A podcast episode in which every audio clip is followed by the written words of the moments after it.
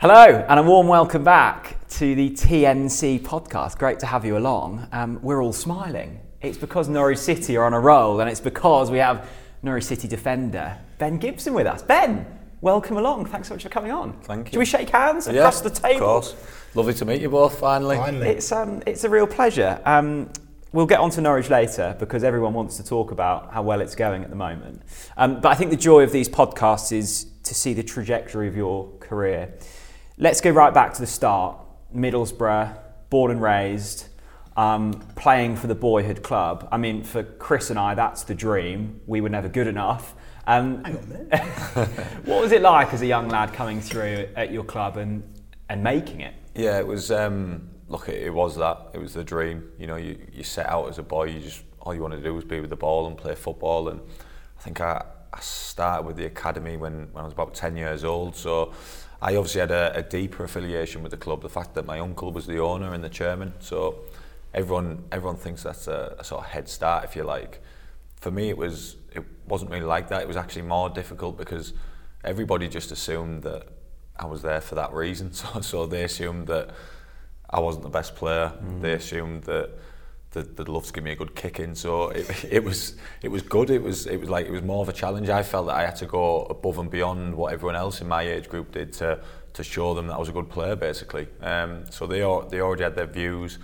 Um, some of them already had a bit of an agenda before they'd even met me or seen me play, which for the age of Are we talking coaches or? Probably both coaches. Um, probably That more young so- as well? Yeah, yeah. Probably Wow. more so kids' parents. I think all the kids' parents. Like my, my dad got accused of being a spy, so like Bielsa kind of stuff, honestly. Um, so yeah, he got accused of being a spy by a, another one of the the, uh, the players' parents, and I, he told me on the way home. He said, "You won't believe this." He said that they think I've been put there because their ten-year-old kid is going to be the next best thing, and obviously. The chairman of a football club doesn't doesn't know the ten-year-old kids, Yeah. so people were that sort of deluded. But that was a cha- that was a challenge, and it was one that I enjoyed. I, I enjoyed trying to prove everyone wrong, basically, and trying to show them that I was a good player. I was there in my own right and on my own merit. And um, look, obviously, I came through the academy and eventually got the chance to play for the team and, and go on to captain the club and, and win promotion after. A Couple of losses along the way, and um, I'm sure we'll come to that. and uh, Yes, we will. and yeah, and that look, that was the absolute dream. That, that's all I ever wanted. Love the club, support the club, and it, it was an absolute honour. Ben, I think I try and put myself in, in like in that situation, putting on the yellow and green, and I would just be absolutely shitting myself, like a nervous wreck. And I speak to Angus about this as well, and Angus just gets on with it as well. But I sometimes think like, would it almost make you more nervous and hinder you because you're a fan? You're not just a, like you love Middlesbrough. You've turned Yeah. up today off cam and you're talking about Middlesbrough. Yeah. Like, did that not apply too much pressure to your game? Did it make you more nervous? Yeah, it probably did. Um, and I made some mistakes early on, and I was lucky that I had a, I had a manager in Tony Mowbray who was unbelievable with me. He um, he was at a, he, for him the same. He was a Middlesbrough fan. He was a Middlesbrough legend and an ex-captain. And for him, there was so much pressure on him to get the club back into the Premier League at the time. And yet, he stuck with me. He gave me opportunities when I did make mistakes because he, he's seen potential basically. Um, he spoke to me, helped me, and he was just a great, great guy. And I remember the first time I, I got the nod to play, I think QPR just been relegated. Um, Charlie Austin was up front, he'd been scoring a lot of goals, and they were they had some some top players. Had Kranjcar, Harry Redknapp took everywhere with him, and I, I was getting I was getting chucked in at, at Loftus Road. I remember thinking in the hotel room before. That's a tight little ground Exactly, well. isn't yeah. And uh, I rang my dad four times before and I said, I feel like my whole life's built up to this moment. What what if this, what if this, what if this? And he said, listen, you've dreamt of this, just go and enjoy it. Anyway, 20 minutes in, I give a penalty away from ball. but listen, I- but I recovered, I, I learnt a lot from it. And like you say, look, when, when it is your hometown club, the highs are the ultimate high. Yeah. However, the lows are, again, rock bottom. So you're riding a constant wave and yeah I guess if you guys did get the opportunity but it's the same with you in, in the channel now you you know you you experience massive highs massive lows because of how much you care about the club and for me at Middlesbrough that's no different And I assume um, I don't want to kind of talk about you know Middlesbrough fan culture like I know it too well, but I assume it's a similar club to Norwich City in a sense that you know fans are just so bought in. It's not like maybe a London club where you've got the option of 15 different clubs in, within a radius. You know, people would die for that club. Yeah, exactly that. There's there's nothing else. You know, it's it's not the most affluent of areas, Middlesbrough. So kids grow up playing football on the streets. You know, it's that's the hobby. That that is what you do.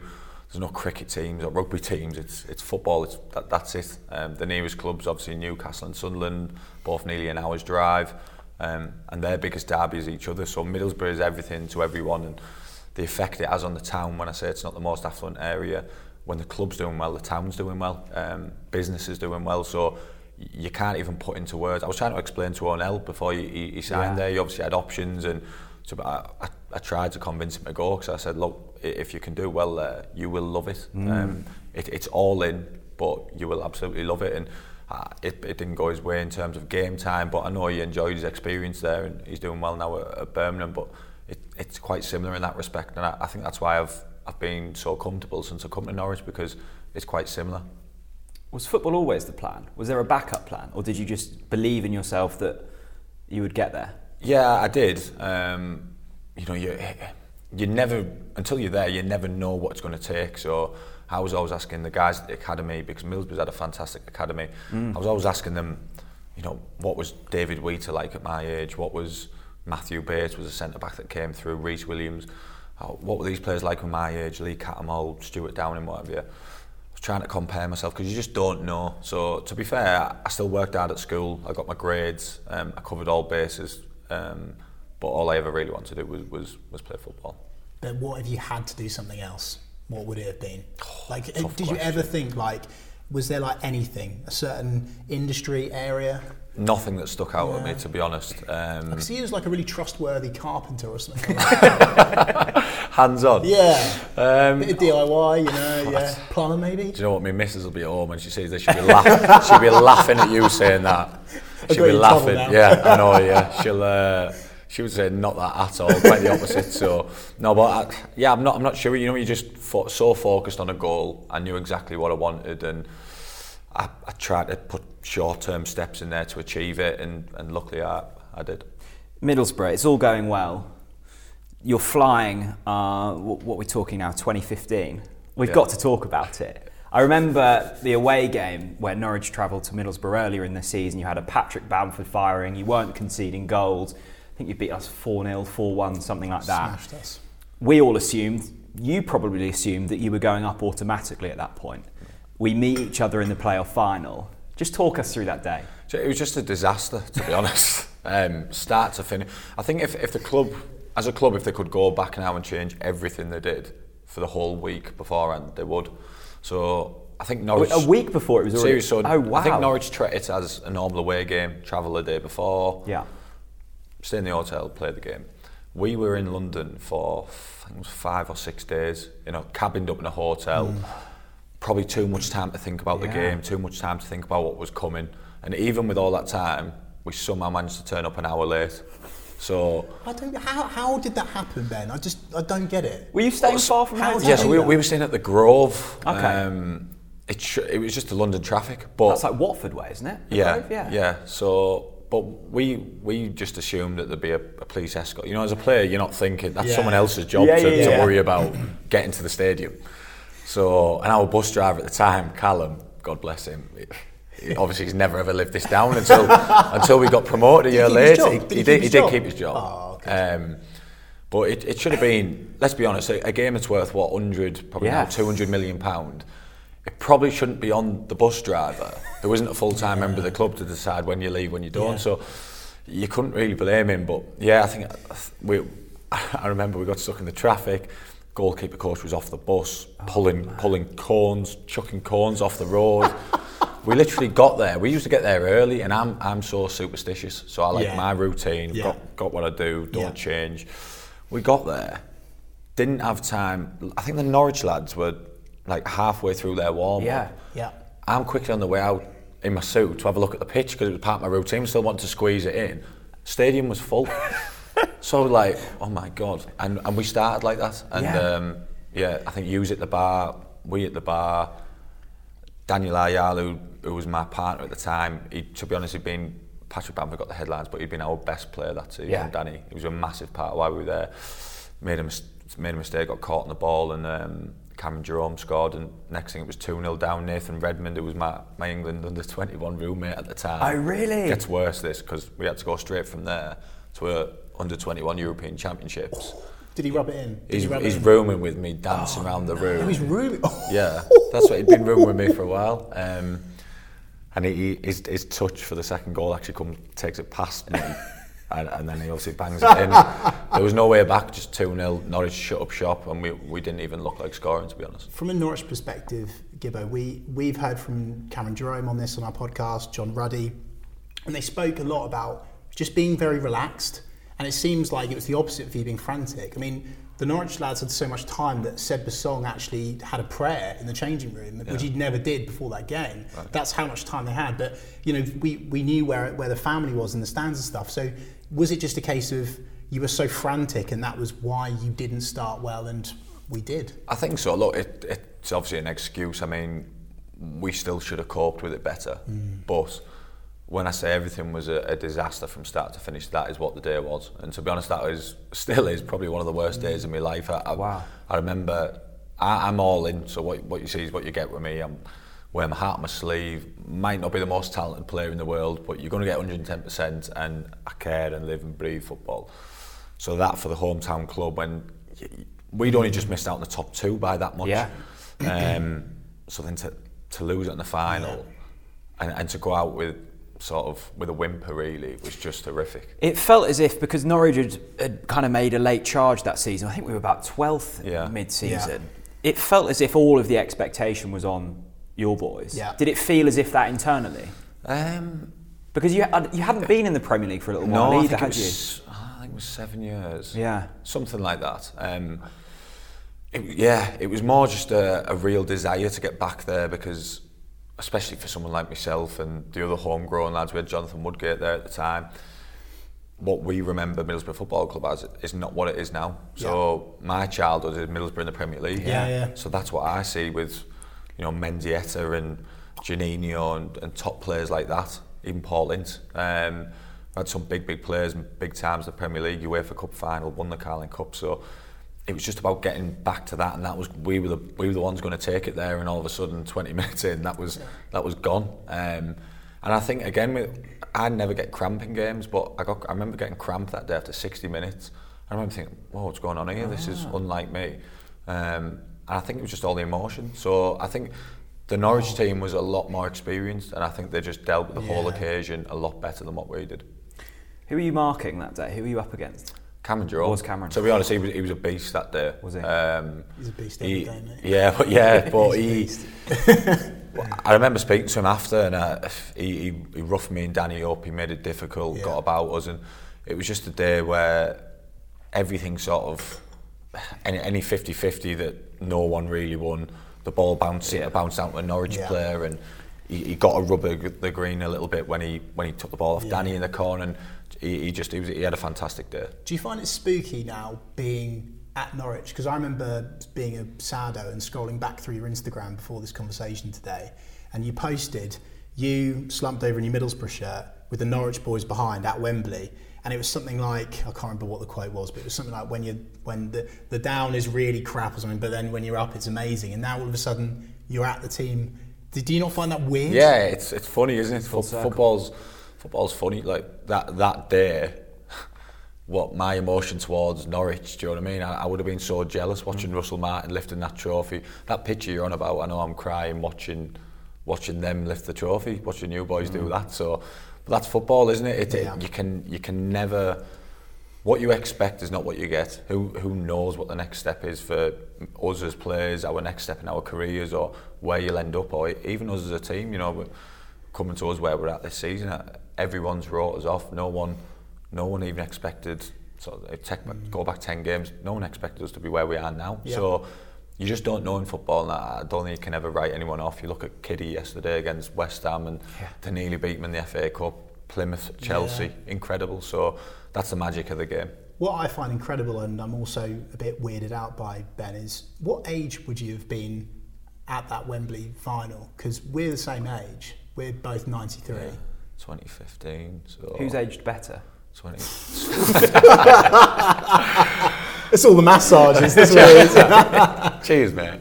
Um, yeah, 22, 23. So my point Oh, is, blimey. you're, that's my point. Yeah. So Gibbo's at Wembley, 22 years old. Like that's a that's a big for your hometown club. Yeah. Like, let's not underestimate how. Yeah, you, you, That's you just don't think huge, you just don't think of it like that, do you? You know, it's we sometimes say it now in our dressing room. We talk to the lads, and because we're all in the same team, some of the things that the young lads do, I, I can't get my head around, and I, and then I take a step back and I think, hang on, Adam Idah is like what 19, 20, Young. and Mm. Yeah. you go, well, was I making common dis- common sense decisions at that age? Yeah. Yeah. No, Yeah. Like Yeah, yeah. some yes, some no, and uh, but yeah, because you're there with him every day, and he's built like a man. Yeah. The same with Andrew. He, f- physically, he, he's a Rolls Royce. Is Big he actu- Andy. is he actually Yeah, big? he's a Rolls Royce. Yeah, he, he's a he- he's an animal. Some frame on him. Um, Well, I think it's as well because Adam now and yourself when you were in that um, playoff final, it felt as if you'd been around for so long. So you just assume you're older than Yeah. you are. But actually, you, you at that point, you probably look back and go, God, I was just a kid. just a kid, yeah. And I can see it on the picture. You say of age. Well, I look at them pictures. I don't think. they- um, but yeah, that you know, that is that is it, isn't it? Football. You get young Yeah. players come through and. You forget how young they are, Billy. Now we, we've still got such a young team now. I can't believe um, I didn't even know this until a few weeks ago. Josh Sargent's 21. I know. Yeah, and we have forgotten 21? That, and we have forgotten that massively. Unbelievable, that. Yeah.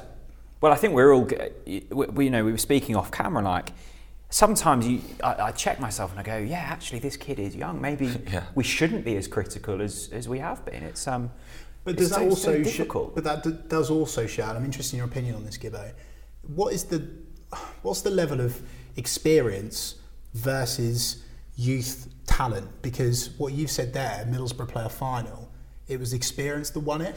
Yeah, it was on that occasion, and don't get me wrong, it wasn't only experience. As I say, that we made mistakes. There Yeah. was, you know, even even with the team full of older lads, the bus would have got there on time. I think. um, I think there's a balance to it, you know, because I, I still see now. I, I remember being a young lad myself and say, thinking, well, they just use the word experience as a, a stick to beat you with, really. Yeah, yeah, so, for yeah. example, a, a young lad dives in and gives a penalty away. It's because he hasn't got enough experience. Yes. If I dive in and give a penalty, get sent off at Chelsea, they would be Mm. saying that's inexperience. Which what I did was a, it was sort of an, an inexperienced thing to do. But obviously, you've still done the same Mm. thing. So I'm a firm believer in if you're if you're good enough, your age is irrelevant. And um, to be fair to Norwich as a club, they're not scared to give young players a chance. You know, you see Yeah. the emergence of John Rowe now. He's played a Yeah. big part and stuff. Looks exciting. Johnny Rowe, let's have a go. Yeah, Adam's coming into his own. Andrew, you've seen lots of uh, lots of good performances from, so it's exciting times. We'll get on to Norwich shortly. Um, we've rubbed the salt in the wounds with your time at Borough. Yeah. We, Um, we had to do that. Sorry, we had season later, though, we switch positions. We get relegated. You get promoted. I think I'd love to know your point of view on like you come so close and then you don't get it. How difficult is it to then kick on the following season? It was tough. We Yeah. we were on the plane back um, the next day, and I remember looking around the plane thinking, "Well, we're going to lose him." Right. I think it was so Patrick was going to go. Yeah. He'd been our star man, if you like. He was going to go somewhere. We were going to lose players, and I even looked at the manager and thought, is he still going to be here? Because he had a real good reputation. His agent was George Mendes. He'd been Oh, Real wow. Madrid with Mourinho- Yeah. Mourinho. So, and even some of the some of the lads that had been sort of stalwarts in the team, Grant Leadbitter and Adam Clayton, George Friend, they were a little bit like.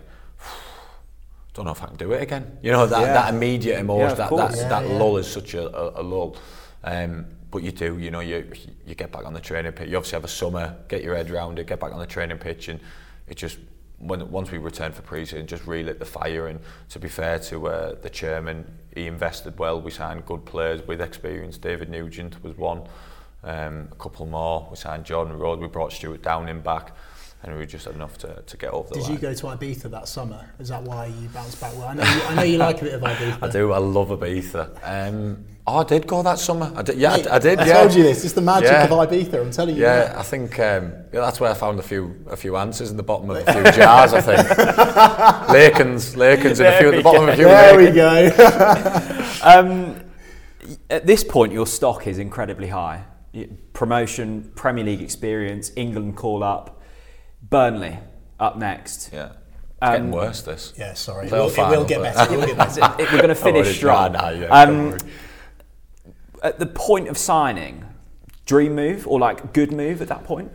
Not a dream move. Um, when we got relegated the year before, so we so we got relegated, and that's when I was in the England squad, and the um, the club rejected offers for me in that window, and I should have left at that point basically. Um, how you handle that when it's your hometown club is really tricky. Yeah. Um, and I knew. So I, I'd spoke to Gareth Southgate and he, he said, look, I, I want you to be part of what's coming, the World Cup. Um, really honest conversation. He said, but you have to be in the Premier League.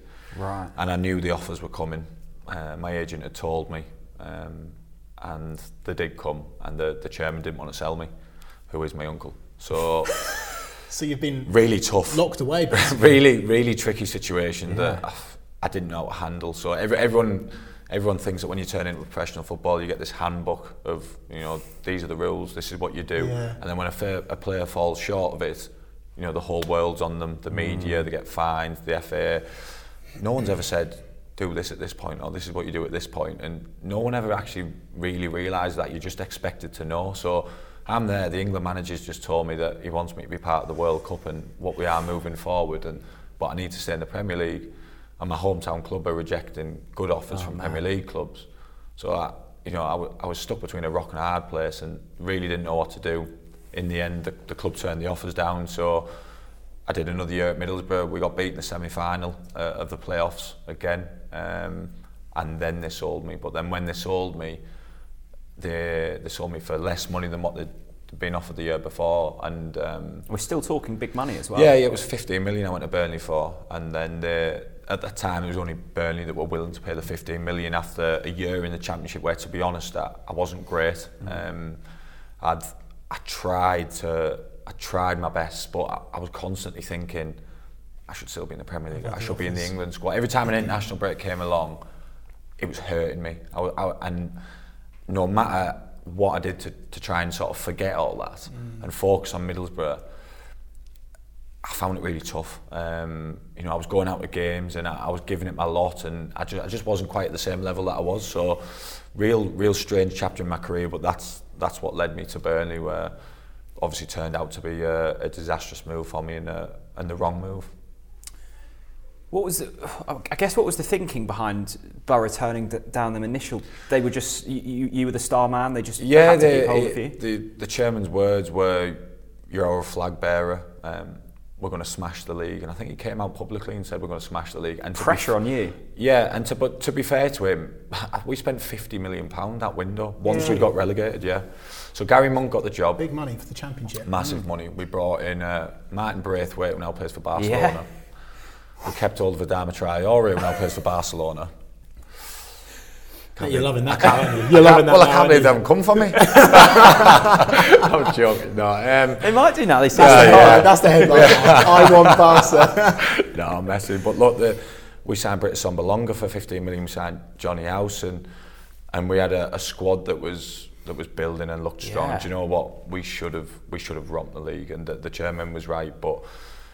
It didn't go well with Gary Monk, and then halfway through the season, he brought Tony Pulis in, and um, and Tony got us organised and hard to beat, but we, we got beat in the semi-final, 1-0 over two legs by, by Aston Villa, and we all know the, the playoffs are a bit of a lottery, so it didn't happen. Um, and then the club needed to, to cash in, but by that point, the the clubs that were bidding for me were not the same clubs there the year after. It was, and as I say, it was Burnley. So when you asked me, was it a dream move? Not at all, because the year before, in my head, I was moving to somebody better. So when I say better, bigger. Yeah. Um, Well, and you've got the, the thought of England World yeah, Cup in your head. yeah. The, you, you go with that status, whereas a year later, that I was a champ player again, and that status was gone. So it's funny how, how quickly foot things change and football changes. Um, and it was a really tough time. And I remember the night before I signed for Burnley. If if I could give anyone this piece of advice, I, I would. The Buyer's night- remorse? Did that kick in? you're, you're going to laugh. The night before, we were in a hotel in Manchester. I was unsure because I felt that Burnley wasn't a bigger club than Middlesbrough. It was having a better moment. So it was in the Premier League, but there's no way that that's a, a bigger football club than what Middlesbrough is. And Middlesbrough, Tony Pulis could get them back in the Premier League. And I thought, I am captain there. It's my hometown club. The captain of Burnley plays in my position. He's left centre back. Um, and then I thought, you know what? Yeah, what sort of ambition does that show if you're going to choose to stay in the Championship and not take this Premier League move? And we toed and froed. I went to bed 11 o'clock. I rang me, my agent, my dad. I said, "You're going to have to come back down to the bar. I'm, I'm not sure about this." Chewed the fat. We, we decided that when we got to the training ground the next day, I'd, I'd then make my mind up after speaking to the manager and looking around. And in the end, I made the decision to sign. But I think my gut was telling me mm, all wow. that time not to do it. Always trust your gut. And that, that's the one bit of advice I'd say to people is, yeah, trust your gut because my gut was telling me not to, not to sign there and it turned out to be the wrong decision. Do you start doubting yourself at any point? Because you've gone Premier League, World Cup on the horizon, you're now out of favour at Burnley. Your head's kind of in a scramble from the, from the move, it happens. It just sounds like a really difficult period, that. Yeah, it was. Um, to be honest, one thing I didn't doubt was myself that in, in terms of my ability. Right. Um, you know, I, I had other doubts. I thought, you know, my fitness is going to drop. Um, am I physically going to be the same when, when I eventually mm. get that opportunity again when I return? So I, but I knew that I could only control the controllables basically. So I employed my own um, physio slash sports scientist, whatever you want to call him, full time. Um, he basically lived with me for the two years I was at Burnley. When when I realised I wasn't going to be playing, um, he he basically did a session before I went to training. I do a session when I came back with him. So I knew mentally that I was doing everything I possibly mm. could to to be in the team or to be in the best shape that I could, and that when that chapter was going to be over or when the chance came, I'd be ready. Um, and I, th- I think that that's why uh, I had a good season last year because I'd basically had two years of not playing football, and it been the, it, it was a real tough two years for me and my family, my friends. Um, you know, my career had basically gone like that. Um, I'd never hit a wall or a lull like that, mm. and it was a real tough time. I, I didn't know how to take it. Football is, football. I, I now say, you know, me and my missus said, God, I, we were living in Manchester, you know, because it was only 45 minutes drive. Every player lives in Manchester. I said, I wish we'd enjoyed Manchester as a city, mm. but I didn't even, we didn't go anywhere because I would come home from training, then I'd work with him again. Yeah. By the time I'd finish, it'd be sort of seven, eight o'clock. I'd have my dinner, shower, go to bed no reward because that, and, you know, people say footballers are on a lot of money. You know, that's that's the reward. But you know, I, I wasn't spending any money. The only thing I was spending money on was my the you physio. Were re, you were reinvesting. Yeah, exactly. Yeah, yeah. So I was, you know, I was training so much, um, and it was just a, it was a real hard time for me. But I learned so much about myself. I, I learned that I, I couldn't be broke, um, and that I came, I'd come back stronger, and I think I have. I think it's I think that that period, I, I was reading about you employing a, a, physio and a nutritionist, says so much about you because I think,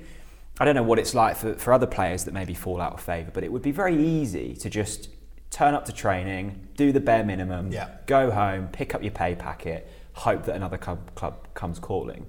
You did the opposite. You were like, mm. I'm going to work harder because yeah. when, as you say, when this chapter closes, I'm going to be even be even better shape. That that I think just sums you up as a as a person, just trying to go that extra mile, even when things are going against you. Yeah, I, I had to because if if I didn't do that, I wouldn't be able to look myself in the mirror and then say, well, so now now it didn't work. That that was a failed sort of chapter, like you say.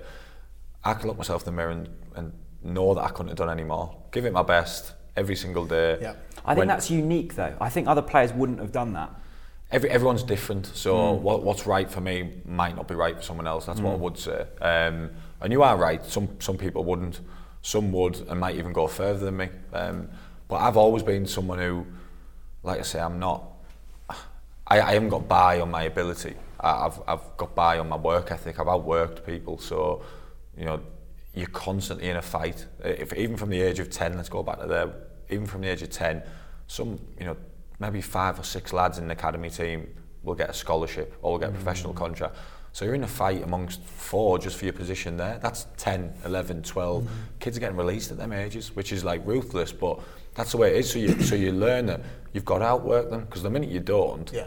you're brushed aside and, and that's that. But doesn't it just show how important those years are when you when you are a younger person full stop because obviously you've always been stigmatized with oh your uncle your uncle your uncle right? And actually it's almost like you, that's almost giving you that mm. extra oh I need to fight all the time. I need to do more. Yeah, so so it has it's helped me in that respect. Yeah. Yeah, it not helped me in the in this respect that people might think, but as I say, it, it has because I've been taught so much through that, and I've had to fight harder and and do more, and, and that's what I've done, and that's what I did in that situation because that's all I've known. The chapter at Burnley closes. Norwich City come calling. Was it a straightforward transfer? Were there other clubs interested? There was um, I met. it wasn't Ipswich was it No, it wasn't oh thank God for that. He's better than that. yeah true true true I uh, I met with the the so Nottingham Forest had just missed out in the playoffs, hadn't they? Ooh. yes. Uh, I met with Lamouchi, who was the manager. yeah. In his flat actually, which Oh, was nice flat? different. Was that nice wasn't flat? that was a nice flat, yeah. Yeah. Bad cup of tea. Oh. Not like you boys here, do you know what I mean? Although you can't take the credit for that. um, but yeah, no, I, I met them, Nottingham Forest. Um, it was close with something with Fulham, who were in the Premier League at the time. Right. But uh, the key part of me signing for Norwich was actually a meeting I had in Manchester on the last day of the season that you got relegated.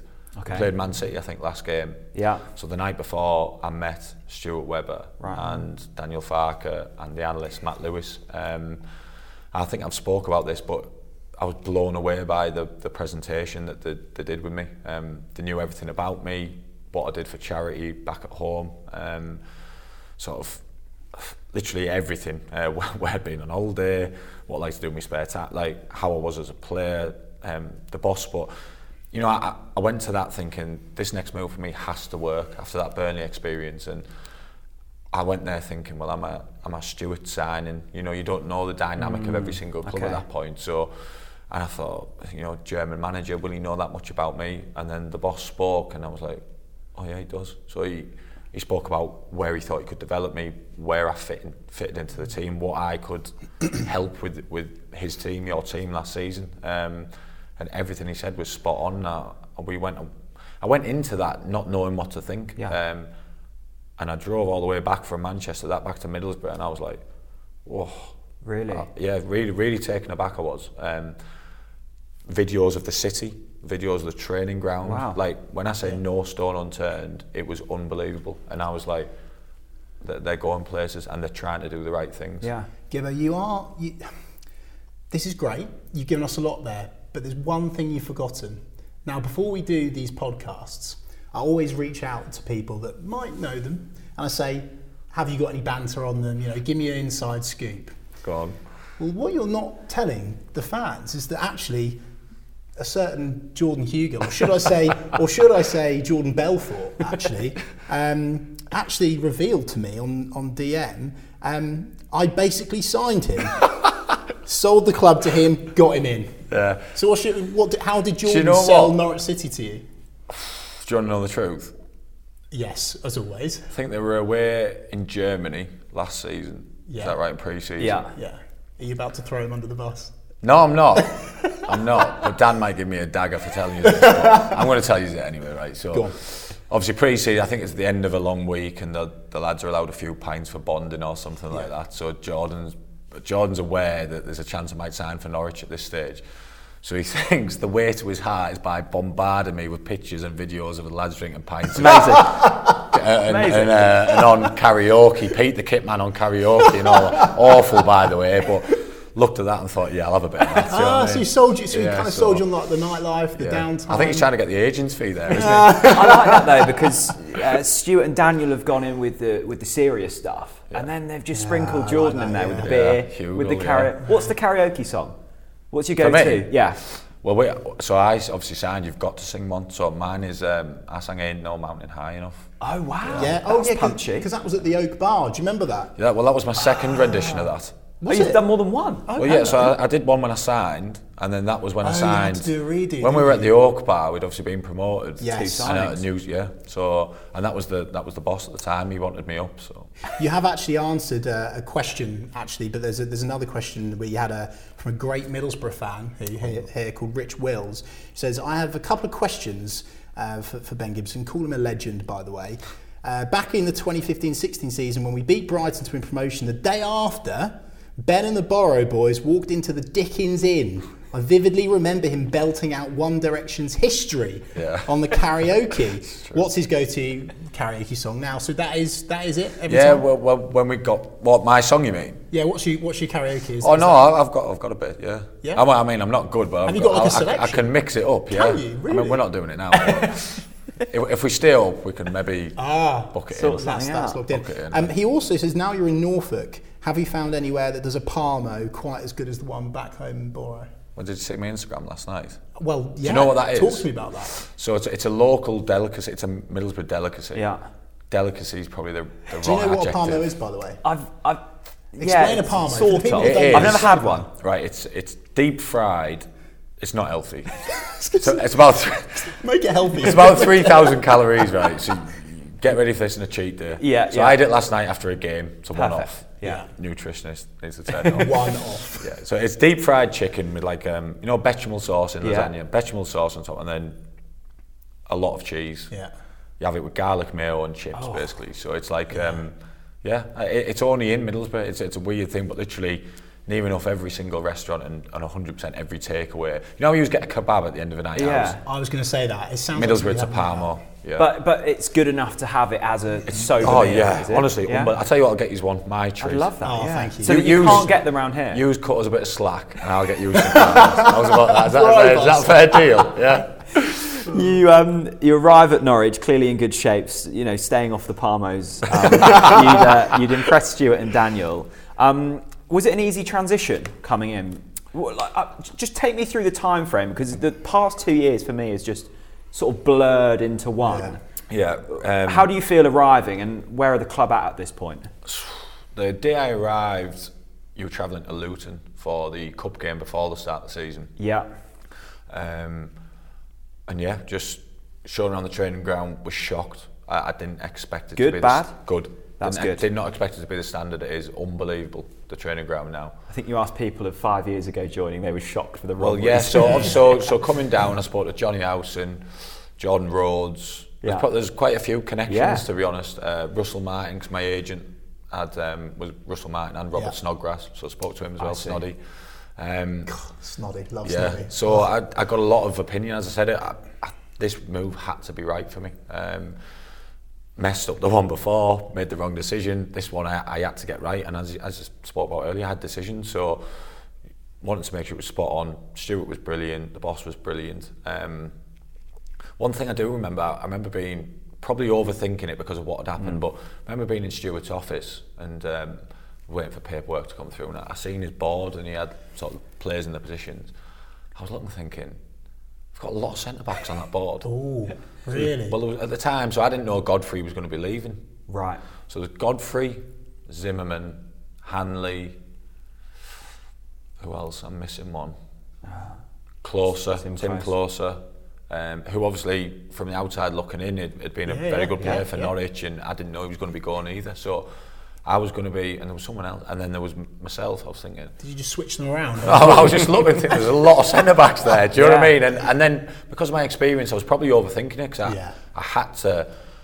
And then I thought, do you know what? Just do what you've done all your life, back yourself to win a shirt, and let's see what happens. And I think the first couple of weeks where I was getting my fitness again, because I hadn't done pre-season with the club, um, and Ben and Zimbo played, and then once I got my opportunity, I, I did pretty well. And me and Grant sort of forged a bit of a partnership, and obviously last season was wonderful. What is what is Grant Hanley like behind the scenes? Because what we see on the pitch is a guy that we always claim has got a, a magnet on it in his head that just connects with the ball all the time. But Big enough, isn't it? you said it, not me. But what is he like? Like off the pitch, what sort of relationship have you got with Big Grant Hanley? funny Grant, you know. Is he? Yeah, funny, funny man. Is he? Very funny. Um, we're close, me and Grant. Yeah. Um, we have a laugh. We, mo- mo- most of our yeah, most of our days spent laughing. Like we have a real laugh. Um, but he, he he's just a top man. He you know serious when he needs to be. Good laughing a joke. Um, he is what he is. You He's know. a beast, isn't he? Yeah, he's a monster. Funny, he, he's not one of them either who like has to work hard in the gym to have obscene amount Yeah, of muscle. yeah. He, built like that. Oh, animal. Um, big hairy animal. that that is what he is. Grizzly. Some some lads call him Grizz. Oh, do they? Yeah, Grizz. yeah. Swear. That could be a new nickname. He is. That what he is, and he's a grizzly bear. But he's he's. Is cla- he a soft giant, or do you not want to get on the wrong side of him? I've not been on the wrong side of him, so I don't know. But he's, he's got a soft side. So Yeah. he, obviously, as captain of the club, he has to be able to, to speak with people, put his arm yeah. around people. He, he's got a real good balance, Grant, and we've got a real good relationship on and off. Well, the I pitch. listened to um, Grant Hanley on Jake's podcast, Yes. High Performance, and I've never really heard him speak before, eh, certainly at length. And you, you strike me as quite similar people, quite self-aware, willing to put the work in, almost marginal gains. I know that's a bit of a cliche term, but just willing to constantly keep pushing. Do you do you think that's why you get on? You're quite similar people. Yeah, I'd say so. Yeah. Yeah, Um, I, I think, especially as a partnership, and you know, we're both quite experienced now. We know our limitations. We know what we want. What we think we know what how to achieve success. Um, we certainly did last season. We we think we do this season, and we think we know how to keep the ball out of the back of our net, and we know when we're doing things well, and we know when when we're not. Um, we know when things need to change. You, we've conceded far too many goals for, for our liking this season. Yeah. Um, you know, we built the foundation last season, but that is the demand of the Premier League, and people always look at the, the two centre backs and the keeper when you concede goals. We think our success is is beyond that. We think that actually when, when our team is set up correctly and in large, a lot of that is us pulling people about, making sure that the holding midfielder doesn't go too far away and is in the right place at the right time. The same with the mm. full-backs. When we've defended as a team, we've kept clean sheets and we've done well. Yeah. When we've been all over the gaff, we've conceded a lot of goals, you know, Yeah. and, and our defensive record, I think this season, if you if you look at the goals conceded column, just that, it won't look good. If you look at remove three fixtures, Mm. Chelsea, Man City, and and I know it's easy to say remove them fixtures, but Yeah, yeah. I bet if if you took those fixtures away from every team and compared it, we'd probably be nowhere near the mm, bottom. Yeah. I'm guessing off the top of my head, where we've had a game. So all those different things come into it, tactics, you mm. know, personnel, and we've got a, look. We've got a good relationship. We we know. Yes, we haven't been happy with the, the goals conceded. This mm. is not a none of those things I've said are an excuse. We know it has to be better, but we feel like we're getting there again. I want to challenge you, Ben. This won't be a comfortable question, but on that note, what the hell happened against Chelsea away? Chelsea, phew, bad day. Firstly, I, I obviously ended up getting sent off. I think it was 5 0 at the time, which stupid. To be honest, we conceded, I think we conceded three down the right hand side in quick succession. I'd already been booked. Um, obviously, when I what did I do? I took a foul for the team, to be honest, because they were going to break. Got a yellow card, and then we, we conceded a few goals. I remember thinking, ah, we're getting beat 5 0 and I actually couldn't really do anything about any of the goals. I was just angry and thought, someone's getting it. Completely forgot. No, I did. That, that, Yeah, that is it. And the ball came in. You laugh now, but you weren't laughing at the time. No, I wasn't. I was absolutely furious. Yeah, but yeah, I was straight after. But that, you know, you, in in the in the game, you have so much emotion, and Yeah. you know the game moves 100 mile an hour, particularly yeah. In, in these teams. And this is not an ex, this is not an excuse at all. But I, I shouldn't have done what I did. But I seen the opportunity to clatter someone and wanted You- to clatter someone and did it. And and then I went, shit, I was on a yellow card.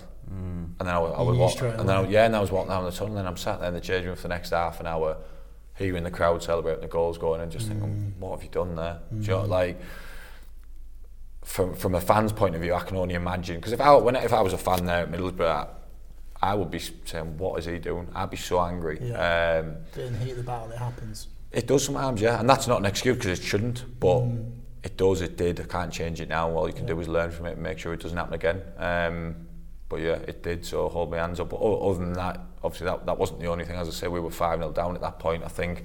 Yeah. I think tactically we got that game wrong. Um, we, we tried to basically Yeah. press them man v man all over the pitch, and there was a lot of holes, a lot of spaces, and you know you, you can't give teams with that But it's quality. got a lot better now. It has, We yeah. will- No, we will be talking about We the will. I- Listen, I, I'm not someone who shies away from criticism or, Yeah, or, yeah. or you you know like tries to find excuses in things. That is a shambles. That that scoreline should never ever happen. Um, and we, we all knew that. We know that. And look, we've had we've had some lows this season, Yeah. none bigger than that one. Um, but we're, we're working very hard to correct it. And you know you can't come out and say that at the time because. Let's be honest. What fan wants The to hear? doesn't What matter, fan yeah. wants to hear? We're working hard. You're being beat seven 0 But so all we have to do is just get back to the drawing board and analyse it, say what you should have done better, work on it, and you know, hopefully we'll uh, we'll see the fruit of that labour. I'm going to go from one extreme to another, from the seven 0 to the promotion campaign. We've got to. Yeah, sorry, talk we're going all over it. the place And I think the reason I'm why. Um, I think the reason why the last couple of seasons are a bit blurred for me is because we've been there, then we haven't. Mm. We missed the whole promotion campaign as fans, and Yeah. you know we were watching from home. We were doing our watch-alongs. It was difficult. It, it was also great because that got us through that period, a really challenging time for everyone. What was it like? I mean, aside from the football, which was phenomenal and one of the best seasons Norwich City have ever had as a football club, what was it like uh, as a player? Because it was a very strange time. it's awful really when you think about it because we're sort of so what that emotion and that feeling is like irreplaceable you know it's like it's, it's a drug to be honest and obviously I've, I've never taken drugs but I don't imagine a drug can give you that high. Like what you experience there as a, as a player as a person is just phenomenal. But then with the fans that that's elevated. So and luckily I experienced that at Middlesbrough but we and you experienced it obviously in the past numerous times but I feel like we were robbed of that last season. Um, because we were we were unbelievable. It was a pleasure to play in the team was like incredible. Such fun. Such yeah, good fun yeah to watch. just like even when we won two or three nil like it felt like we could score at will and sometimes the lads took the foot off the gas and I'd be me and Grant would be screaming at them like why don't you get your numbers up why don't you want more now you know like smell blood if you like because I'd see him start messing on with the ball and I think well actually if this was 1 0, you'd just go and take it and score now. We do 1 2 and you'd score because they had that ability. Like, but they were, listen, they were a pleasure to play behind. Every every one of them, the team was fantastic. Um, great memories, but yeah, you you know, you'd always be thinking, like, imagine we'd had the fans that season, it would have been unbelievable. And I think it's tough for the fans that they've, missed out on that. Yeah. And, you know, when, when we Yeah. started off this season the way we have, and then your last memories of really watching the team were as poor as what I'm led to believe they were, fans must have been thinking, Jesus, what's going on? Mm. What's going on here? You know, I'm so pleased you brought that up, Ben. It's refreshing to hear that from a player's perspective because we've spoken a lot about that this season. It's cropped up on a, on a few of our podcasts where we've been saying, well, actually, the reason why the fans have been down in the dumps, in my opinion, because of the start to the season that we had, was because when we have been up and down, but we didn't really experience the up. We didn't really experience that, well, especially not me and Jack, because we were getting on the Lakens whilst watching you boys destroy teams for fun. Um, but we weren't there in the stadium. So I'm so pleased you brought that up because I genuinely th- think that that has affected things. It's only got to the point where now we, we're now starting to build something and we can see it moving in the right place. So it's, it's just, just it's refreshing to hear. yeah, I can understand that. It's you know because you, whilst you're feeling it there, you're watching it. Like there was times where I was injured and I was watching it at the same length that you would have been watching it. It's not the same. No. It's um, sometimes rubbish commentary, Yeah. no atmosphere. you be so much so you can hear the ball being passed around, and it just isn't the same. You know, you don't get that that match day buzz, that feel. So I completely appreciate that, and as I say, let's hope that we can give everyone that that lift and um, a bit of success for everyone to cheer on. The um, the promotion was magical. Obviously, let go, go of, a, of Emi Buendia that was big. Coming into the Premier League, it felt. I guess you haven't really been here before with, with Norwich, but we've seen us get promoted, not quite give it a go, come back down, uh, and it felt like this was the season to to break that cycle. So go out and spend significant money, and then the start. What was the first ten games like as a player? It was really tough, but you have to look sort of why. So for everyone who's expe- basically because of your experiences in the past, this is how I felt as a player. Yeah, because you're coming at it fresh. Yeah, fresh from Norwich's point of view. Yeah. And I had people uh, living here for 18 months. I had people stopping us in the street last year saying, "Oh, we hope we don't get promoted because we come straight back down." And I was like, "Whoa." Right. I've never, I've never heard anything like that before. Um, now that's because of your experiences, what you've had in the Premier Leagues. That's what dictated that. But as a result of that, people sometimes won't look at things subjectively. So, uh, what were our first three games? Man City, Liverpool, Was it Arsenal? Leicester, Leicester, yeah? Yeah. Yeah. Leicester, then Arsenal. So then first four games. When you think about that now, Horrific. Oh yeah, awful. you're not you probably aren't you, you know if you think if you if you're honest then there's no game there where you're thinking No. yeah we're, we're nailed on to get a result right so it's obviously a tough start add into that I'd been injured. Grant Andy had been injured. We hadn't had a pre-season. Kenny hadn't had a pre-season. Yeah. If we're being deadly honest, we lost our two best players, in my opinion, Emi and Skippy. I know Skippy was on Yeah. that Yeah, yeah. Um, new signings need time to gel. Yeah. The pre-season was short. It was again affected by COVID. Um, Milo coming in wasn't fit. Teemu had been injured and got through his games in the summer, but had his ankle problems. You know, you add all these things in, mixed with that start, and I remember thinking, well, I, I said it to the boss. The boss dropped me the fourth game for the Arsenal game Right. and I was still playing in pain. So I was I was on like a lot of tablets to get me through games. I was seeing the surgeon to get in steroid injections, um, and the boss took me out for that game. I said, I remember saying to him, "Oh, hang on, boss, like." I've said to you earlier this week, why don't I go and get a steroid and things are going to be better? I think it was before the Leicester game, and he didn't want me to because he said, I need you to get fit and I need you to play. And all of a sudden, I, wa- I felt like I was getting judged when I'd, I'd probably been playing at 50 or 60%. I Wow. hadn't fit. Wow. I, hadn't, I wasn't fit physically. I wasn't fit in terms of stamina. Um, Yeah. And yet I was getting judged off Man City, Liverpool. Yeah. So Yeah. Um, I think that was enlarged because of everyone's experience, including his experience. And, you know, it was a bit like, whoa, we're four games in. Yeah, we haven't got a point on the board, but we've played four bloody good Yeah. teams. And it felt like there was a dark cloud over us where at that point I Yeah. remember thinking, I know Brentford got the result against Arsenal straight away, but I remember thinking, Yeah. there's the opposite of that. They've got this massive buzz now. We've weathered that now, so it's Yeah. do you know what I mean? It is what it is, but it again, it, it all comes from your experience. So I appreciate why why people would have felt like that, you know, because everyone, all the Norwich fans were thinking, here we go again. Do you know what I mean? So I, I do understand that, and then obviously it took us time to get them results, and when we did, we got back to back, and obviously the management changed. Then I think we got a couple more results. We should have got more. We should have beat Wolves at home, and Yeah. things changed. But it was uh, listen, it was no doubt it was a tough start. Um, but to be fair, the lads stuck at it.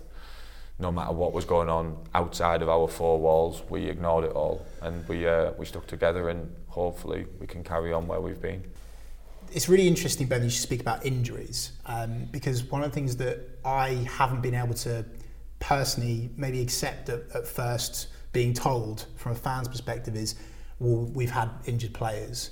But when I've spoken to you, when I've spoken to, to Tim as well, I'm sure he won't mind me saying, you've always said, no, no, no, we believe we will stay up. We've had key players injured, COVID, etc. And I, I- guess at first, as a fan, and maybe you feel like Jack, maybe you feel like this, maybe you don't, Jack. When I get told that, I'm like, mm, it's just an excuse. Still, the boys should be able to Yeah. put in a performance where we don't fall like a house of cards. But now, what we're seeing on the pitch, I'm understanding it. Now we've got a, a fully fit Milo, for example. Yeah. You know, now we've got And a you know, centre back partnership that isn't being changed every game. Absolutely. But so it's, it's really interesting you bring it up. Yeah, it's, listen, it, uh, I think more so for us because we aren't Newcastle, so we haven't. Is that all right? That's fine, yeah. we haven't spent 100 million in January. You know what I mean? Our, our squad can't be full of international players and players full of a wealth of Premier League experience because that, that's just not this club. It's not our club. It, it's it's owned by Delia and Michael, who are fantastic, fantastic owners, but they aren't people with billions of pounds. That's, Yeah. that, that just is what it is. Um, when you compare that with all those other clubs, or even let's say Burnley, you know, they've had the wealth of the Premier League for what six seasons. Yeah. So Yeah, you, yeah. you imagine the finance that this club would have after six continuous Yeah. seasons of the Premier League makes a huge difference. So and it makes a difference to that squad. Um, and it, look, I bet it does sound like an excuse to you guys, but hopefully uh, we carry on as we have been, and hopefully my point when I've said that to you in the past is is sort of right. It's getting proved right, and will continually prove right because Yeah. I think this is the first time really. Obviously, we've got Tim missing. Um, Zimbo's obviously been missed, but coming back. I- I think it's the first time really we've had a proper squad of, of men fit. Yeah. Um, and before that, just because people have been on the team sheet hasn't meant the fit. You know, I, I tell you, me at Yeah. the start of the season, I knew I wasn't fit. Wow. Was I going to go to the manager and say, oh, Gaffer, I'm, I'm not right for this? Was I heck? Do you know what I mean? You're desperate to play. Oh, yeah. because I was fit to run around. Yeah. I, just, Yeah, I just wasn't the best version of myself that I can be. Yeah. And, I, and I think like But we were down to our bare bones at that point. exactly. So, So what what sort of You know, like I, I see myself as someone that, that can be relied on. Like I, I want to play every minute of every game. I, Yeah. s- I said that to him, but um, I'd never, I'd, you're never going to get me knocking on your door saying, take me out of the team. Yeah, yeah. Simple as that. And that is the character I am. And I, that's the same with, with most. Like, Grant didn't have one pre-season game. and, then, and then you go straight into them four games that we spoke about. So let's hope that that's, that was a massive part of Yeah. it. And let's hope that this is us getting to our best. And this, this is us how we should be. And that, you know, these, these steps we've took lately are something that we can continue and, and build from. The, the turning point this season felt like that Brentford game away from home, and it was really strange how it all panned out. Obviously, it was the day or the following day Daniel gets sacked. Um, did that feel like a moment for you? I wouldn't say we necessarily dominated that game, but just got through it, and it felt from a fan's point of view, it's like, oh yeah, we can win in the Premier League. It almost forgotten. I'd forgotten what that felt like. Yeah. W- Did, did it prove something to you as well? Like, okay, we can um, get it done here. Yeah, because look, you you obviously you're not ignorant. You know, you you don't think I'm not sat there after ten games. It was ten games without a win, thinking, Yeah. yeah, we're qualifying for Europe this year. do you know what I mean? So you're not an idiot at the same time, and you do feel the pressure. Of course, you do, and you think, We're saying that now, by the way. yeah, We're saying that now. yeah, but yeah, of course you do, and I, I actually think it's better that we didn't dominate that game because if you actually look, Yeah. we had a bit of quality early on. We got two goals, and then we rolled our sleeves up. You dug and in. then, to be honest, I think the last half an hour was like the Alamo, and we, we got peppered, and Yeah. we, we did what it took to win the game. Because we're not going to dominate loads of football games this season, so it was more important that we showed that's that style of our play and what, what we could do um, with heart and character and desire. I think it showed that we were fighting for the manager, we were fighting for the club. We hadn't give up, no matter if everyone else had. You know, let's be honest, it, everywhere you looked, everyone was hammering us. Yeah. Everyone had said we didn't deserve to be in the league. Should be 18 teams in the league. What what are we? Are we even a football? You know, literally everything. It, was- it was constant. Did you feel any of that was justified? Um, well, no. Firstly, the the 18 game thing is path- 18 Yeah. team thing is pathetic. That was just silly. And yet, you know, people are saying it who are, have, have been in them boats themselves. You know, like people are saying it who've had four or five relegations on the CV. So bizarre things to say when Yeah. you've had that. Um, I, I don't. However, you- ten games in, it's inevitable. So Yeah. it's, it's coming. So You you, you, know. yeah. But I, I didn't because I always think, well, we're going to turn this around. I, I, we believed in what we had in the squad. Yeah, we knew it wasn't good enough. Were we going home singing and dancing happy? Were we heck? Do you know what I mean? But hmm. we believed that slowly, if, if you know one one game could change everything. That's what we kept saying. One game could change everything, and it did. We won that one. Yeah. We won the next one. We should have won the one after. Um, and that is, you know, it, it wasn't a league where you need 50 points to stay up. By the way, there's there's bigger teams than us struggling. Hmm. Newcastle, 50 odd thousand fans every week, been in the Prem for years, massive club. They were in a similar position. Burnley been in the six, in the the club uh, the league for six seasons. They were down there similar points. You know, there- there's a lot of there, there was a lot of that. I think, and look, as I say, a lot of it become was to do with Norwich, people's experience of Norwich and what's happened recent. But that isn't this team. So this team's different. But until we go and do it, I accept that Yeah. that it, it's talking a good game. We have to go and prove it, and until you until you change the picture, then no one's going to believe it. So until we stay up, and then we stay up again, and we stay up again, and we improve, people will think that, and they can think that, but it's up to us to change it. You've said there, Ben, that, that, and I know this is a, this is a phrase that gets banded around a lot at the club, um, that you ignore the noise. But when it got to that Brentford game, you must be at the point where you're like, no, come on, let's prove these, let's prove these wrong now. Like you must have let a little bit of that in. It must have surely poured petrol on the fire. Like particularly the big nationals, we know we won't name them, but we know what we're talking about Like here. us as well. Like we were critical. Well, yeah, but yeah, rightly so. Yeah. I'd say in front of them, rightly so. But, but, but some of that must have leaked into to the change. Yeah, of course it does. But as a as a player, you you like that anyway. So you got to remember, for every one of them lads to get to where they are now, they have that fire in them. Mm. Like no one's walked into the place of being a professional footballer. In you, you say yourself, you you want to be professional footballers. I'd, I'd say us now. Yeah. yeah. No, I'd say- TNC. well, I'd say 99% of kids, particularly boys growing up in the country, Yeah. probably do, course. or in the world. So it's you've you've got to you've got to have that burning desire to get there anyway, um, and it's just bringing that out, but bringing that out in a controlled manner. For mm. example, me doing it at Chelsea is, is the way I did it. That that's not mm. control. That's not right. And you think. So what do, what do fans want to see in times like that? They want to see people running around smashing mm. people and doing this and doing that and showing that they care. But the game's changed now. So I run around, smash someone, I get a red card, then you actually go on, idiot. Aren't you? Of course, you know what I mean? So you, you, know, you can't do those things now that football's a different game. So I, the, the things that things that I would find difficult to deal with, um, where it would let in, is if fans questioned our desire and our us caring basically. Right. Um, yeah.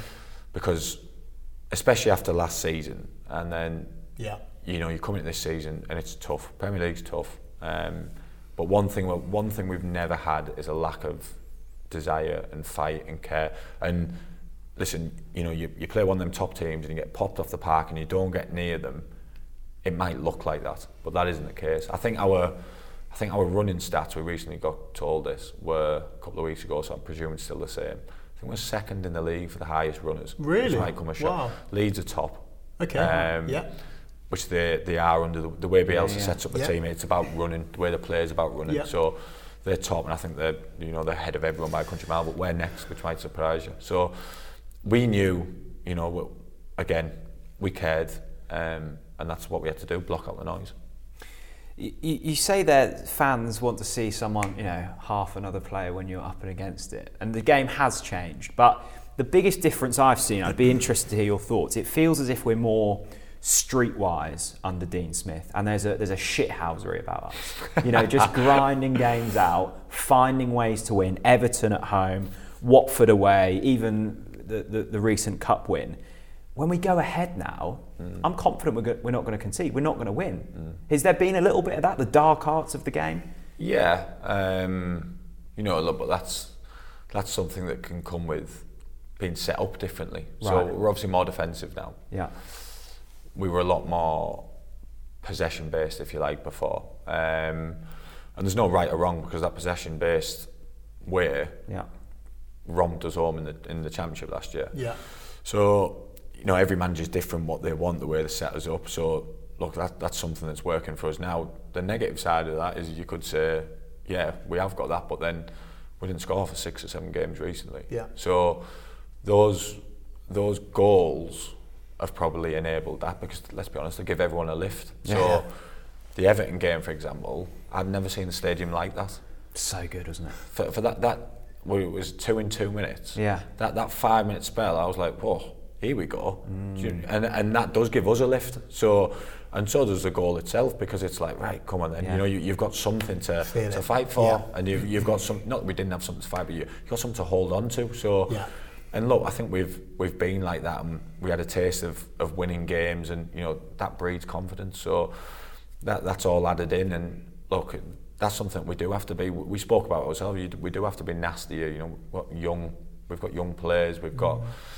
we've got technical players, but they can they've got to be horrible to play against. And for us to succeed in this league, we aren't going to pass Man City off the park. We've got to be horrible. Is that the is that the most noticeable difference with Dean Smith at the helm and obviously Shaky as well, who I want to ask you about in more detail for sure? Is that the big difference between potentially Daniel Farke's leadership and, and Dino? You've become nasty Norwich rather than nice possession based Norwich over here. Um, yeah, I think so. Um, but then at, at the same time, there's times where we had to dig in last season. Yeah. Do you know what I mean? Yeah, where yeah, we, we yeah. were controlling games. But I think the big the game where it felt like we'd gone up was Brentford at home. Yeah. We, we, Yeah. we won 1 0 Yeah. and we were horrible. the second the second half of that game, Emi got Yeah. the goal and we were horrible. They had all the possession. Yeah. We kept a clean sheet. Again, you, you weren't there to, to, to sort of see it and feel it, and you would have picked that feeling up more had, had you been in there. But so we had that side as well, but it was just it's, it's a mixture of things. You know, It- it's not as black and white as saying, yeah, we're now this or you know we weren't that. I think um, look, you'll never catch me speaking, and I'm sure we won't use either speaking negatively of of Daniel because what he's done for me was brilliant. Um, what he's done for the club's been fantastic. It's just different. Um, yeah. And obviously the the gaffer now is getting a real good response and reaction from the lads, and let's hope that continues. For transparency, we were being negative about Daniel. Because, I know that actually. Because, I was just being polite. no, I know, but I know, and I want to be honest with people because we we we felt we were too easy to beat, um, and we now feel like we're we're not easy to beat. So. From a fan, from, certainly from my point of view, we were. Um, I was critical of uh, Daniel. I think that I think that criticism was fair, um, but I can understand as a player that, of course, you know he's the he's the guy that's brought you in, and and you know that that belief is always going to be there, which which is interesting. Tactically, what what's what's Dino and Shaky doing differently to, to, to Daniel in your eyes? We do a lot more tactical work. Right. What does that mean? So every manager has different training sessions. You know, the the old manager, I say, he would do a lot of possession based exercises. Yeah, okay. We now do more analysis of us. Um, we work in units, so the back four spend a lot of time together. Um, Do we want to be giving away these secrets? No, these, these aren't done. these, aren't, these aren't trade secrets, but it's just, it's yeah, it is more unit work. It's more, you know, maybe simplifying the message, maybe getting us together. And look, before we would have been, because of what we achieved last season, the way we did it, we'd have been trying to press teams all over the park. There's still the right times we do that, but then there's all time, also things like you look at the Wolves game yesterday. We can sit back and we we were in control of that football game yeah. without having control of the ball, basically against a very good side. Against a very good team, and uh, yeah, they had yeah they had all the possession, but we had the better chances. Yeah, yeah. yeah. And it probably should have been more than one nil in the end. Yeah, absolutely. And they're yeah. a, they're a top, top. had a chance, didn't he? Yeah, and they're a top top team. You just want to get that in, didn't you? Always. I love a nickname, mate. Absolutely. Um, so I think what they're they're eighth in the league with a lot of top players. So uh, that's what we're doing. We're, we're working a lot on units. We're working a lot on sort of simplifying things and, and basically just getting mm. the basics right. Um, the the manager's message is to get the basics right, the the foundation, and then we can build from there because he believes that we've got the the ability to do so. We'll wrap things up shortly. We have to speak about that Watford game though, because uh, although we'd had a you know a couple of wins up until that point, it was it felt must win. Yeah. And often as Norwich City fans, we have seen our team not win the must-win games. Wins. And it was just a beautiful second yeah. half. It had the flick from Sargent, who you know hadn't scored up until that point. Still stunned by that. And, and that's what it is for football fans. It's moments yeah. to cling on to. Yeah. He's suddenly turned himself into like a, a cult hero from one game. It's remarkable, it's true, though. And we and we speak about how things change quickly. There's the proof. That game. Yeah. I think obviously the Everton game before it gave us a, a big yeah. lift going yes. into it. Yeah. Um, you know, you got that sort of rod off your back because we hadn't won and we hadn't scored before. That's a, that Everton game was massive. Um, and then yeah, the you know the Watford game. To be honest, if you look at the first half, I think we started off really well, mm. and then we had a real poor spell. spell yeah. And then you talk about the the nastiness, if you like. Yeah. That was when we seen their spell out. We got through to half time nil nil. Dennis got booked, um, which later becomes relevant to get sent off. Yeah. And I think we're just that's what we're doing well at the minute. We managed the game well. Um, we got through, and then we, yeah, the, the, the second half. The second half was a bit mad, wasn't it? It was. To be honest, I, beautifully mad. Yeah, the floodlights go off. We're winning one one nil. The floodlights yes, yes. go off. There was all kinds of yeah. shouts. We were shouting their owners, put the. Put, pulled the socket out the generator yeah, yeah. and all sorts. Well, we were on social media as well. Um, lights, lights go off, come back on, 2 0, 3 0, and then the last 20 minutes of the game, we were horrific, but you probably didn't even notice that. Well, I was too drunk at that point. Yeah. so that, that is probably the worst we've been the last 20 minutes. They're down to 10 yeah, men. Yeah, yeah. But even even even him getting sent off, I, I don't think that'd have happened before. Um, sometimes it is about being streetwise and being clever and look, it's about us doing whatever it takes to get over the line. And we've done that recently, and now we just want to keep building on it. And we we all want more nights like what Watford away, don't we? Absolutely. We absolutely do. But I'm not letting you leave without without talking about Shaky.